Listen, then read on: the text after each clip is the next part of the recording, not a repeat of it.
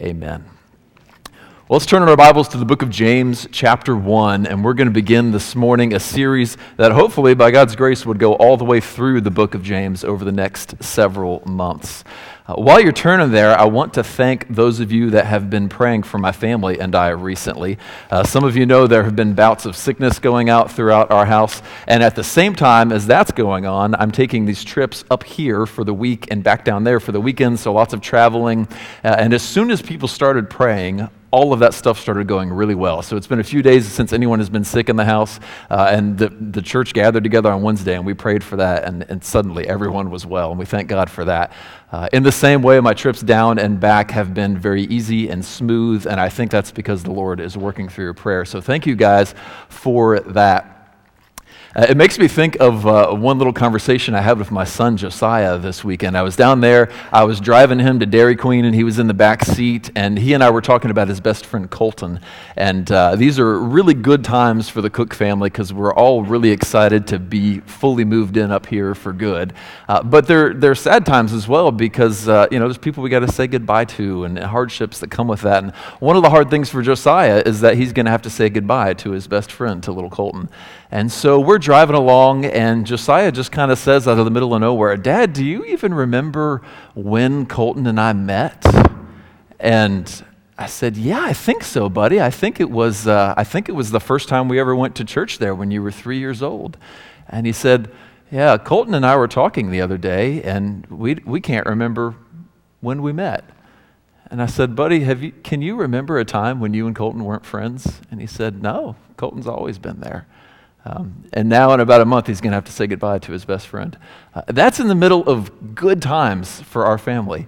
Even, even in the best of days, life can be so hard and so difficult. Life is not without its hardships. And it's so severe that even my little boy, who doesn't deserve to have to say goodbye to his best friend, is going to have to say goodbye to his best friend. And we all have different stories like this about how different our life is. Uh, maybe, maybe you're stressed out working for a boss who just runs around like a chicken with his head cut off and doesn't know his right from his left or up from down. And you feel like you have to clean up your boss's messes all the time and you want to bite off the end of your computer sometimes. It stresses you out so much. Constantly sending you rude emails asking you to do things you really shouldn't have to do, and you're already doing other things you shouldn't have to do. And just when you get done cleaning up his biggest mess, he sends you another four rude emails berating you about something else. Why does life have to be so hard? Why does work have to be so hard? Or Maybe your story is really different. Maybe you were just getting done taking care of your son who has the flu and staying up all night with him and helping him get better and, and wondering, okay, should I take him to the doctor or not? Or he has trouble breathing in the middle of the night. Do I take him to the ER or not? And all these tough decisions and snot is everywhere, all over your house. And, and finally starts getting better and you think, I might sleep tonight. And then your daughter starts to sneeze and you realize that your daughter has it too. Why does life have to be so difficult? Or for some of you, it's much more grave than that. Uh, maybe your spouse went in for a medical procedure and said the fateful words, I'll see you in a couple of hours. And you thought you would be driving your cranky spouse home, and instead you had to drive home alone because your spouse never came out of the procedure.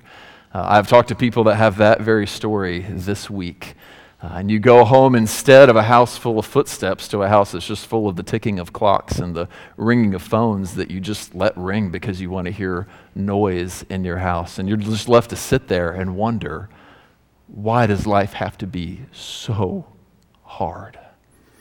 I bet with every single one of you, if I sat down with you, you would have a story like that about your life. Something that hard and that difficult in your life that has left you wondering, why is life so difficult? God, why is life so hard? But thank God we have His Word to guide us, right? A light in the darkness. In the darkest of nights, there is truth here that will get you through onto the next day, onto the next month and on to the next year. Because you see, even when we were walking completely against God, He wanted us to go that way and we're going this way. Even when we were rebels against Him, He sent His Son to die for us in our place to offer forgiveness to you so that you could come back and walk in his ways and have his guidance, even through the most difficult seasons of life. So, by the blood of Jesus Christ, there's a word for us this morning that can help us through those hard times, that can help us to understand the hard things that have happened to us in the past, might be happening right now, and probably will happen in the future. So let's look together to the book of James, chapter 1. It's on page 177 in your Pew Bibles, but start at the end and work back because it's toward the end there. And we're going to read verses 2 through 4. This is James chapter 1, verses 2 through 4.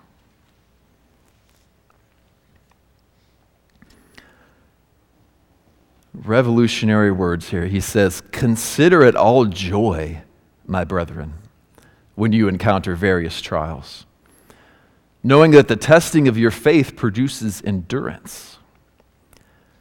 And let endurance have its perfect results, so that you may be perfect and complete, lacking in nothing.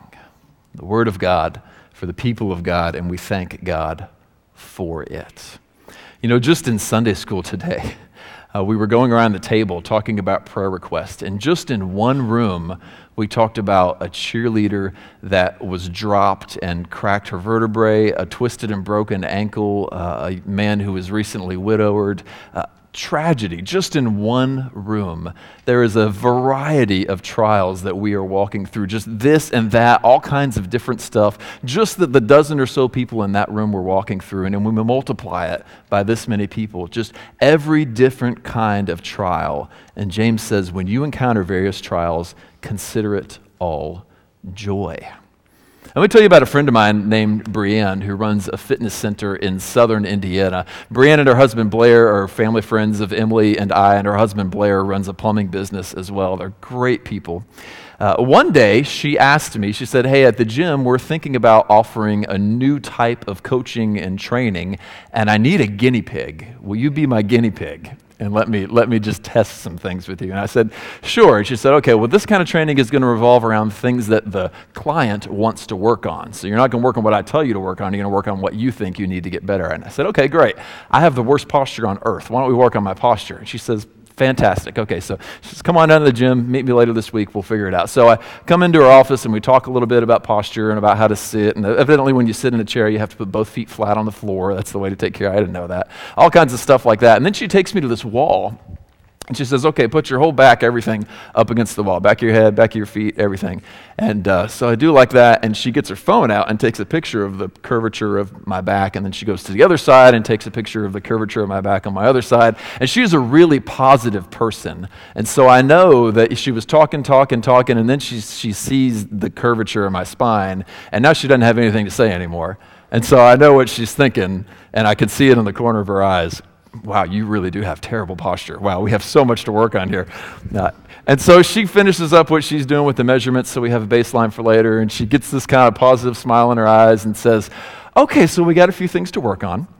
And uh, so she gives me a couple exercises. She says, Stay back up against the wall and put your arms up like in a field goal position, like this. And so I'm like, Okay, I can do that. Uh, and she said, Okay, now your wrists, your shoulder, every, everything has to touch the back of the wall without lifting anything off the back of the wall. I want you to lift your arms over your head. And I'm like, oh, this is one of those exercises that doesn't feel like an exercise. Awesome. I like those. And so I start and I get about this far and that's as far as I could go. And the muscles in the back of my, right between my shoulder blades, are just screaming at me, like, What are you doing to us? This is not what we were designed to do. And I can't get but like a third of the way up there. And I'm like, Am I, am I doing and so I put my hands down. I'm like, did I do it? And she said, yeah, you're doing it right. She said, you know, the muscles there, they're just weak, and that's why we're working on them. The more you do it, the more flexible you'll get, the better you'll be able to do it. And sure enough, she was right. The more I did it, the more it hurt, but the more that it worked. And so, you know, I had done a third of one exercise, and my muscles are screaming at me never to do this again. And so, with her like trademark positive smile, she says, Okay, you know, three sets of 12 of those a couple times a week, and you should be just fine.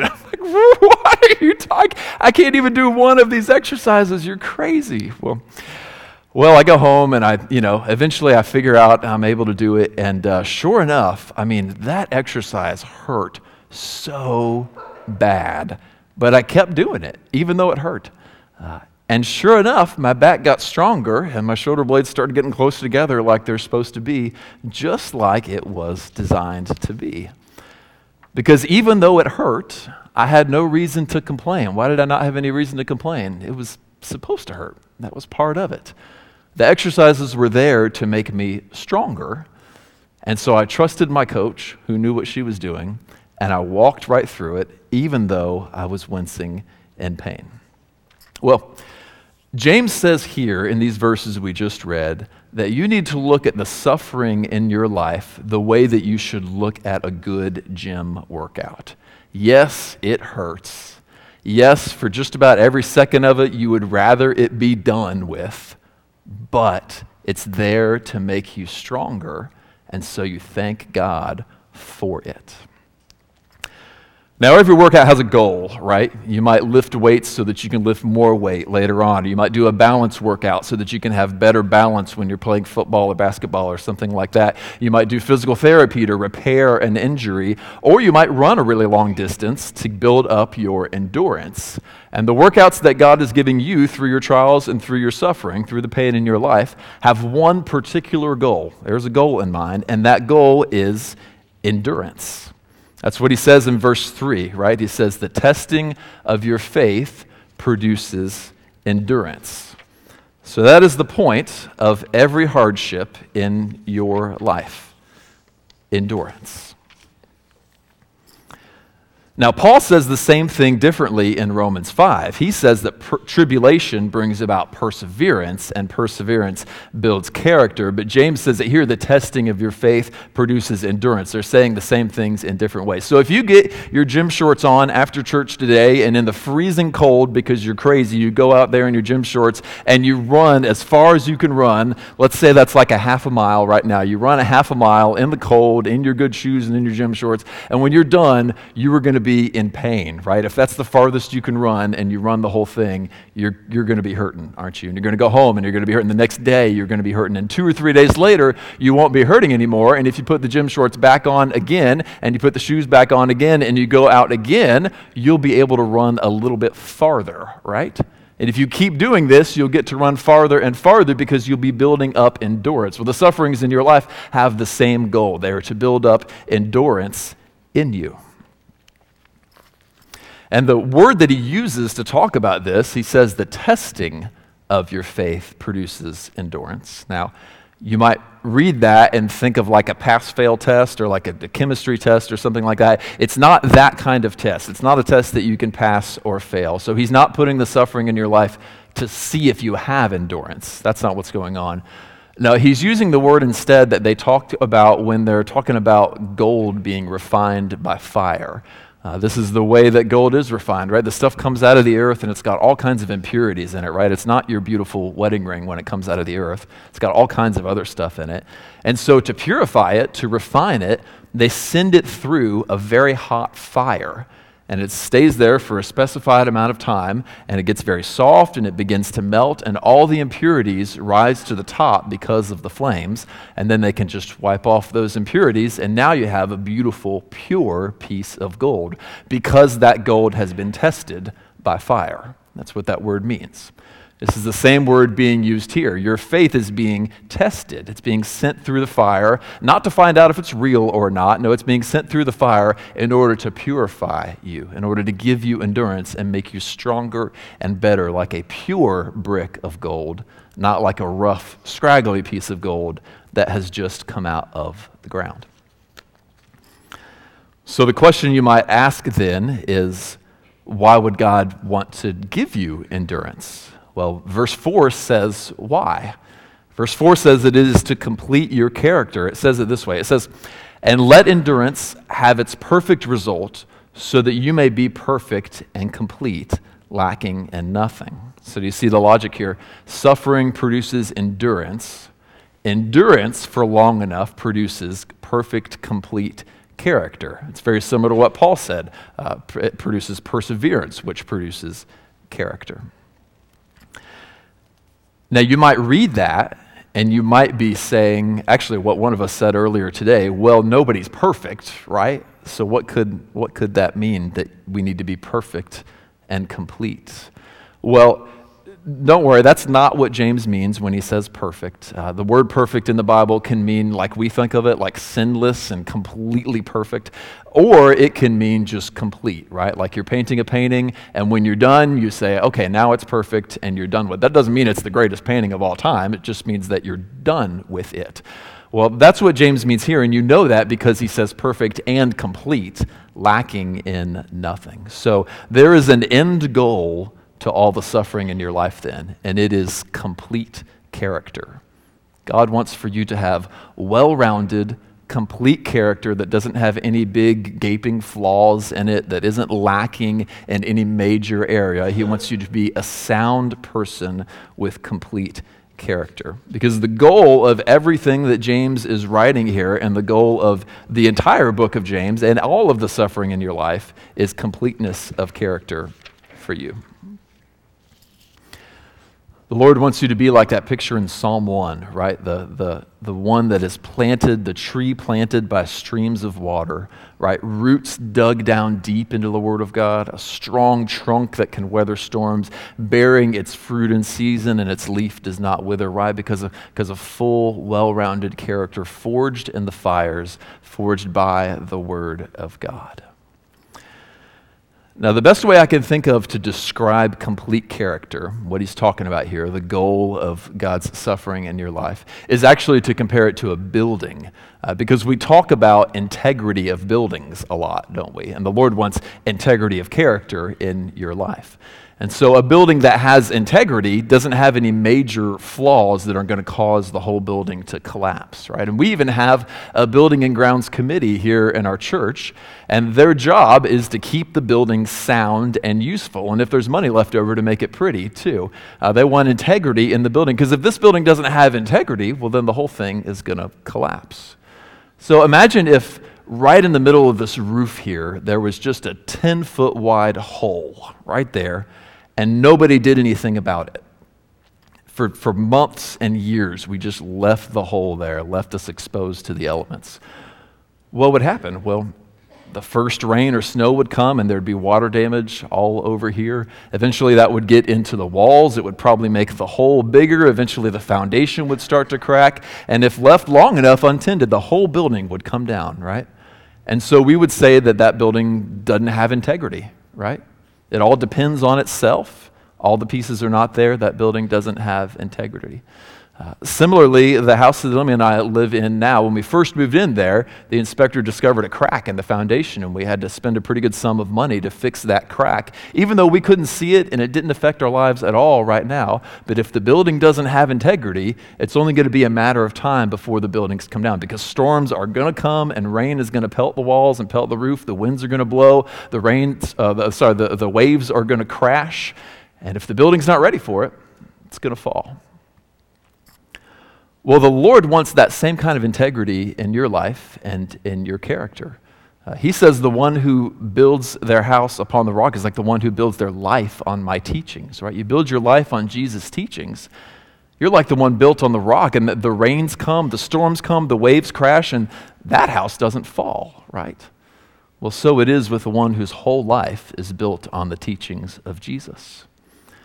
And so let's think then about what that might look like in a person's life. Let's say you've got a person, let's say we've got a young man who's really promising for leadership. You know, people love working around him and love being around him. He's got a lot of gifts. Uh, he's walking with the Lord. We're really proud of him. But he's got a weakness for women. How easy would it be for Satan to break into his life and tear the whole thing down? It'd be too easy. And so he doesn't have integrity. It'd be far too easy for a storm to come in and tear his whole life down just because of one flaw. But it's a significant enough flaw that it could tear down the whole building. Well, the Lord says in 1 Peter that our adversary, the devil, prowls around like a roaring lion seeking someone to devour. We have that kind of enemy out there after us. Uh, he says in the book of Acts that through much tribulation, the kingdom of God comes. So if you're going to make it through that and be useful to Him, not forfeit your usefulness to Him, then you can't have any glaring flaws in character because it's just too easy for Satan to get in there and tear the whole thing down. That's why 2 Timothy 2:1 says, "Therefore if anyone cleanses himself from these things, he will be a vessel for honor, sanctified, and here's the important part, useful to the master, prepared for every good work." The Lord wants to round off those rough edges and finish off our character so there aren't any glaring flaws and we can be useful to him. Because if any window is broken, or if the foundation is cracked, or if the roof is torn up in our lives, it's just too easy for the storms or for Satan to get in there and mess us up. By the same way, what would happen if there were a woman in the church who was godly and we wanted to be like her, except she had a terrible anger problem? I mean, she just bit her husband's head off whenever, whenever he did the slightest thing that even felt wrong. Her kids walked around the house like they're walking on eggshells because they never know when mom's going to blow up at them. How easy would it be, even though this woman has tons of virtues, how easy would it be for Satan to get into her life and break down all of her most important relationships and ruin so much of her life? Why would that be so easy for him? Well, because the building doesn't have integrity. The building's got to have integrity to stay safe from all of Satan's attacks. That's why God is doing what he's doing in your life. That is why life is so hard. God is putting those difficulties in your life to give you endurance, to round out your character, so that when the great storms and attacks from our enemies come, you are ready. So you have integrity and you're ready to handle it. So that's why God's doing what he's doing. That's why life is so hard. But James tells us how we should handle it too. So far, we've just talked about what God has been doing, uh, but we've got a role in this as well. Look at verse 2 with me. We'll go back to verse 2. The first couple words, which give the only real command in this, in this part, he says, Consider it all joy, my brethren, when you encounter various trials. So, God's job, God's work is to put these trials in our life to give us endurance so that our character will be complete. Your job is to cherish the fact that He's doing that. Your job is to cherish the most difficult things about your life, which I know sounds crazy because who wants to suffer? Who wants to go through pain? But the Lord is using it for good in your life. And if you want that well rounded, complete character more than you want your suffering to end, well, then you're going to thank God for your trials too because you know what He's doing in your life. He's making you whole and He is making you complete. He's either giving you integrity or he is maintaining your integrity. There are several uh, just oak trees of saints here in this church that have had integrity for a long time. And if that's you, the Lord is still putting things in your life to keep that endurance up and maintain that integrity. And for the rest of us, he just wants to sand off those rough edges and give that to us. So when you're tempted then to just harden your face in bitterness, because of your sufferings. Just question God's goodness to you. Question whether He's really in control over all this, whether He really loves you and cares about you. Why would He put this in my life if He loves me and He cares about me? And you just get firmer and firmer with your foot down in bitterness against what's going on. James says, No. He says, Count it all joy. All of those trials, the multicolored, varied, the litany of trials and hard things that are just coming at you like a machine gun, count them all joy. Or maybe differently, if you're tempted to hide your hardships, right? Because, you know, we can't have other people knowing that we're as messed up as everybody else, right? You know, sometimes you, you, something goes bad and you don't want people to know your life is out of control. And so we're tempted to kind of sweep it under the rug and hide it because we're ashamed of our suffering. Well, James says, no, if you want integrity and, and well rounded character as much as God wants it for you, you're not going to be ashamed of your trials. You're going to consider it a joy that you're suffering. You're going to thank God for your trials. And then you'll finally maybe open up enough that you can tell someone about it and suffer along with someone else, that you can share in those things together. It's the cure for wanting to hide all of our trials when we count it a joy. So I told you about my friend Brienne earlier, and I'll tell you another thing about her line of work, about running a fitness center. Uh, and that is uh, she is just now catching her breath from the crazy busy month of January in gyms. I don't know if you've ever been to a gym in January or not, but don't go to a gym in January, whatever you do. It's a madhouse. I mean, the desk has a line a mile long of people ready to sign up, and everybody's doing their first workout of the year their first workout ever on the machines. You got to wait forever to get a machine. Why are all these people there? You probably figured it out, right? New Year's resolution, right? This is the year I'm going to get in shape, right? And where are they all on February 15th? They're not at the gym, I'll tell you that much, right? Because what happens, I mean, you get so excited about it and you sign up at the desk, and man, you sign up for the whole year because you, you're going to stick with it, you know? You're going to do this, and you pay for that whole year in advance, and you go grab your towel and you change into your fancy gym clothes, and you get on that elliptical machine or weightlifting machine or whatever it is, and about 10 minutes into it, you realize what you you forgot about exercise, that it's miserable, right? And so, you know, 10 minutes into it, you're like, oh, I forgot that exercise actually isn't very fun at all. And so you literally take the towel and you throw it in and you're out of there. And so then people like the rest of us can all go back to the gym in February because all those people are gone. Well, every once in a while, though, something different happens. Every once in a while, Someone will go through almost all those same steps. They'll sign up, they'll pay the whole year in advance, they'll go sit down or lay down at the weight machine, and they will struggle to lift 125 pounds and catch their breath and just be amazed at how hard it was. Go home, recover, and by some miracle, they'll come back for a second workout. And then they'll get the same 125 pounds and they'll, str- oh, actually, it wasn't as hard to lift this time. Oh, I guess I'm a little stronger than I was before. And then it clicks in their head oh, if 125 was a little easier than it was last time, let's ratchet this thing up to 130. Let's see what we can do. And then they'll struggle to lift 130 pounds. And it will click in their minds that the pain from the last workout has led to strength. Now that 125 just became 130 hey, I bet if I come back in a couple more days, I can maybe hit 135. And then if we keep going, 140 and then 150 and 160. Man, the sky's the limit. And they've figured out that the pain of exercise and the pain of workouts leads to more strength. And they've even seen numbers on the machine that correlate with that. And when that happens, that person is hooked. We call them a gym bro. Like they're just at the gym all the time because they're hooked. Why are they hooked? Well, I mean, they're sitting there lifting the weights and just screaming out in pain. You know, the loud guy in the gym just screaming out. And then he's like, oh, that felt so good. And you're like, what are you talking about? That's so painful. Why does he think it feels good? What's going on with him? He's figured out that the pain of a workout, the pain of exercise, leads to strength later on. And so he cherishes it. He wants more. He feels his muscles tearing and he says, Yeah, I love that. What the Lord wants for you from this word right here, He wants you to look at the trials and sufferings in your life the same way that that crazy gym guy looks at the pain of his workouts. Yeah, it hurts, but there's something sweet about it, isn't there?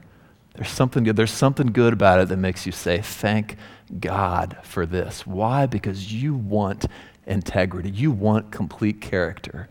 And that's how God is giving it to you. Let's pray.